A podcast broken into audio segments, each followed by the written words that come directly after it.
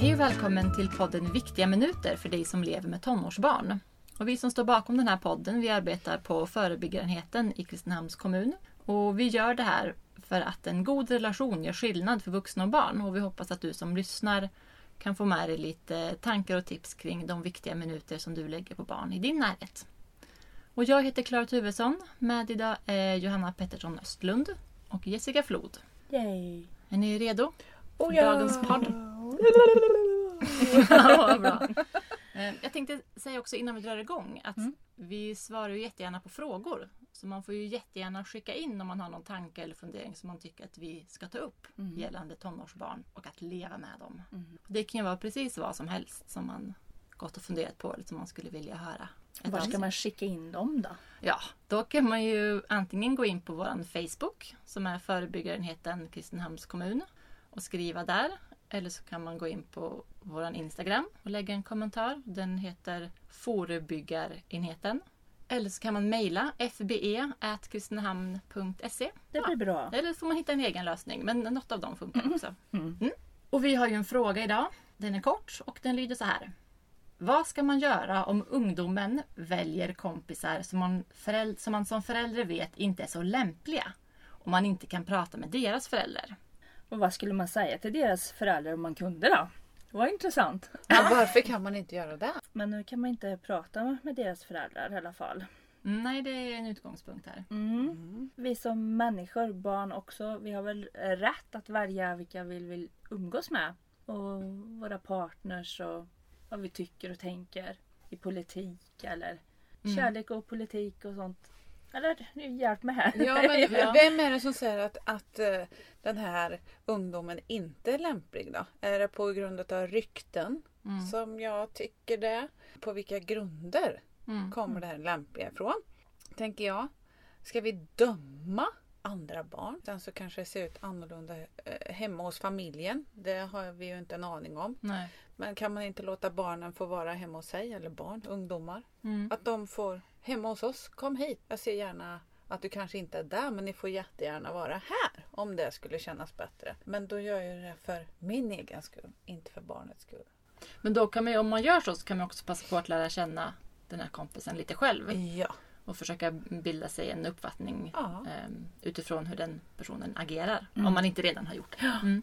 Och sen så kanske det är så att just den här kompisen att de har jätteroligt ihop. Alltså Mm. de har kul ihop. Och då är det svårt som förälder att gå in och vara kontrollerande och säga du får inte vara med det där barnet för det är inte bra, eller ungdomen för det inte är bra för dig. Alltså det, jag tror att barnen väljer bort föräldern. Ja, det är ju Och risken. Och risken är nog ganska Ja men om stor. man är tonåring, alltså, vi har ju inte koll på vilka de pratar med i telefon eller, eller vi har ju inte koll på vad, vad, hur man umgås i sociala medier eller ja, Nej. de umgås ju på sitt sätt. Eller i skolan, hur ska vi kunna kontrollera, vad är det, vad är det vi kontrollerar då? Men om man, om man känner så nu då, att eh, om, om jag tycker att nej men mitt barns kompisar är inte lämpliga. Vad, Mm. vad ska jag göra då? Stärka ditt eget barn kring det som du tycker är olämpligt hos den här individen. Hur menar du då? Kan du ge ett exempel? Ja, man kan väl lära sina barn säga nej till exempel. Stödja dem med grupptryck och gå emot grupptryck. Om det, om det är så att det här är verkligen ett barn som kanske är i kriminella sammanhang eller droger eller någonting som det finns befogad rädsla över. Då, då behöver du ju stärka ditt barn så att den har svar. Mm. Ja, ge dem bra argument som man kan använda i diskussioner. Mm, Jag undersöka vad deras argument, alltså hur tänker de kring de här frågorna? Mm. Ja. Om, man, om du som förälder misstänker att den här kompisen eh, ja, men håller på med droger Mm. och är rädd att det ska få ditt barn att börja med droger. Mm. Så att undersöka vad, vad är ditt barns inställning till droger egentligen? Mm. Det är Mm. kanske ditt barn som ordnar drogerna. Ja, det vet ja, man inte. Nej, det vet man inte. Nej. Nej. för det är ju spännande när man tänker ibland att ja, men det barnet är ett eh, dåligt inflytande på mitt barn.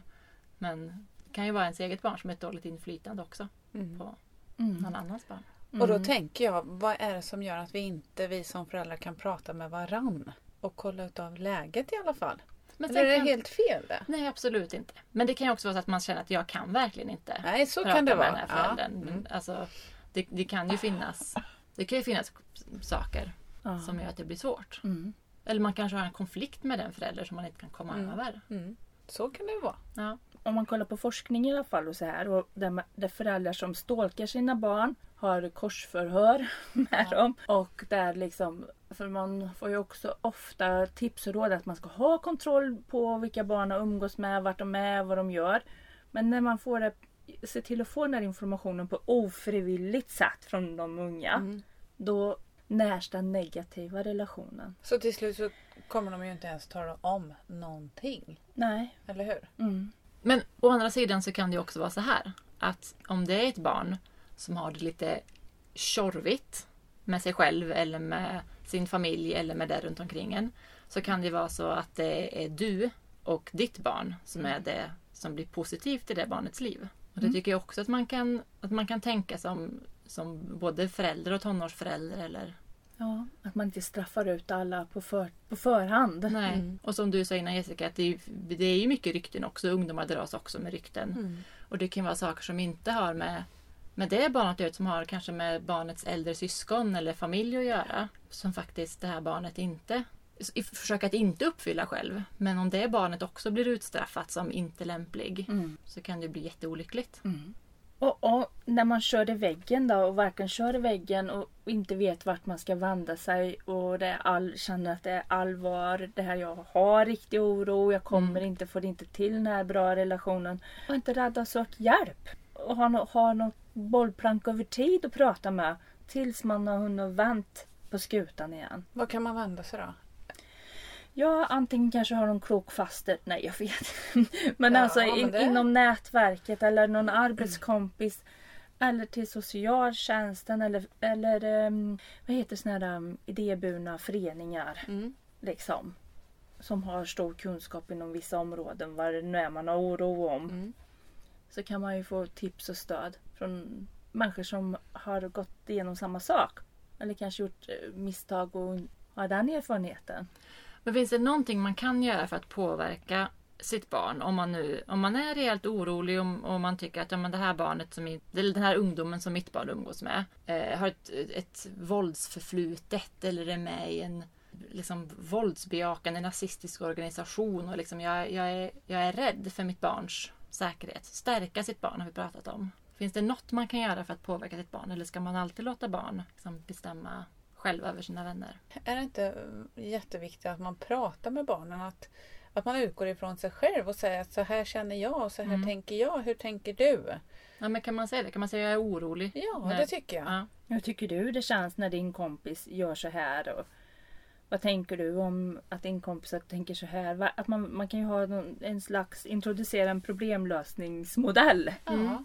Att man tar ett problem och vad, vad man, hur man själv önskar och vad man ser för risker kring det. Och hur man kan hantera det. Och så får man prata om det båda två. För det kan ju vara så att ungdomen kan vagga in en själv i trygghet.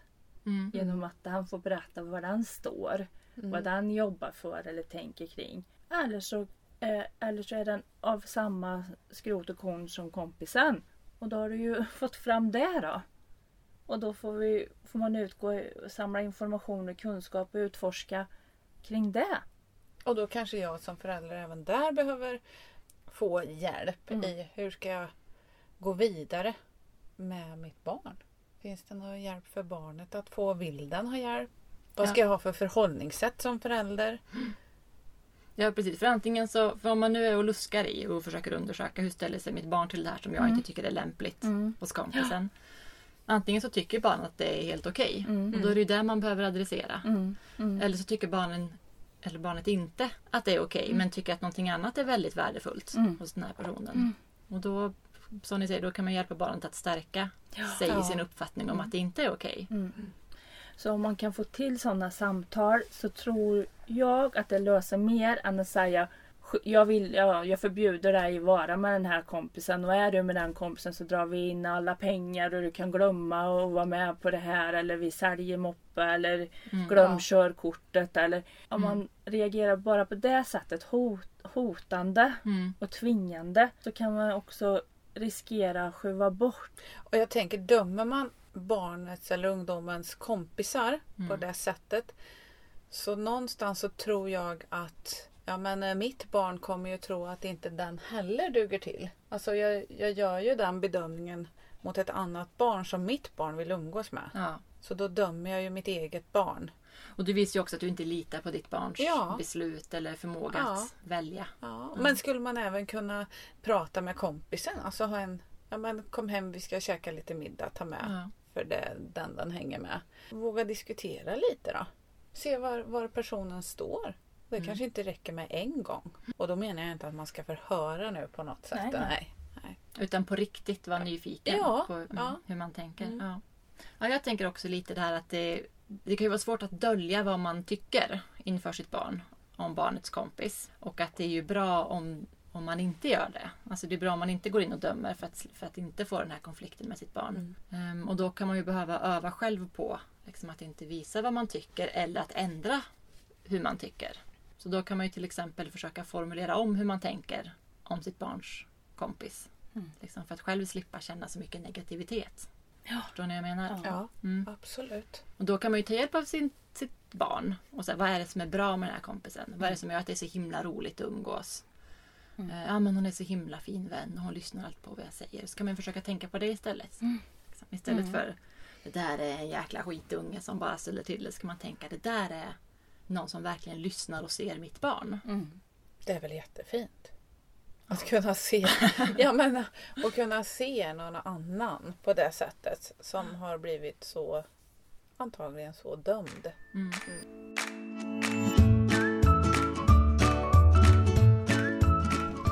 Idag har vi pratat om att eh, ha en ungdom som väljer kompisar som man själv inte tycker är lämplig. Då har vi sagt att auktoritära föräldrar som går in med förbud och kontroll skapar bara en dålig relation. Och att en förälder som, som istället lyssnar på sitt barn skapar en bra relation. Och det är den bra relationen sen som skyddar mot de dåliga besluten. Men om man är orolig så kan man jobba med att stärka sitt eget barn i det som man är orolig för. Alltså stärka sitt barn att stå emot grupptryck, stärka sitt barn att säga nej. Och man kan också undersöka hur ens barn tänker kring de här frågorna som man själv är orolig för. Och då kanske man får en fingervisning kring hur man ska gå vidare själv. Man ska undvika att döma barnets kompisar. Man kan försöka omformulera och försöka tänka vad som är bra med den här ungdomen som ens barn är kompis med. Och man kanske kan tänka att, de, att man själv kan göra skillnad för det barnet. Om det är så att det barnet har det svårt. Var det något som jag missade? Jag tänker att det kanske är så att ditt barn är en sån situation som är riktigt allvarlig också. Jag vet inte om vi fick med det, men att det är verkligen allvar. De är i en, organisation eller någonting som är riskfylld och farlig. Och att man då tar hjälp Ja. av idéburna organisationer eller socialtjänst eller andra Ja. och söker liksom riktigt stöd kring det här. Ja. Och också eh, kan jag tillägga om man är orolig för, för det här eh, kompisen till ens barn. Om man tror att det barnet far illa eller har det dåligt. Då kan man också gå in och göra en orosanmälan så att det barnet att det blir utrett om det barnet behöver hjälp. Men det är just engagemanget. Ja, Att man tar reda på, nyfiken på vilken allvarsgrad är det. Också att sitt eget barn det kanske är ordförande i den här föreningen. Ja. Man vet inte. Och hur ställer du dig till det? Och backa inte utan gå in i den här situationen. Ja, det är det vi vill säga. Ja. Ja, vad bra. Hoppas vi att det är någon som blev lite klokare efter de svaren.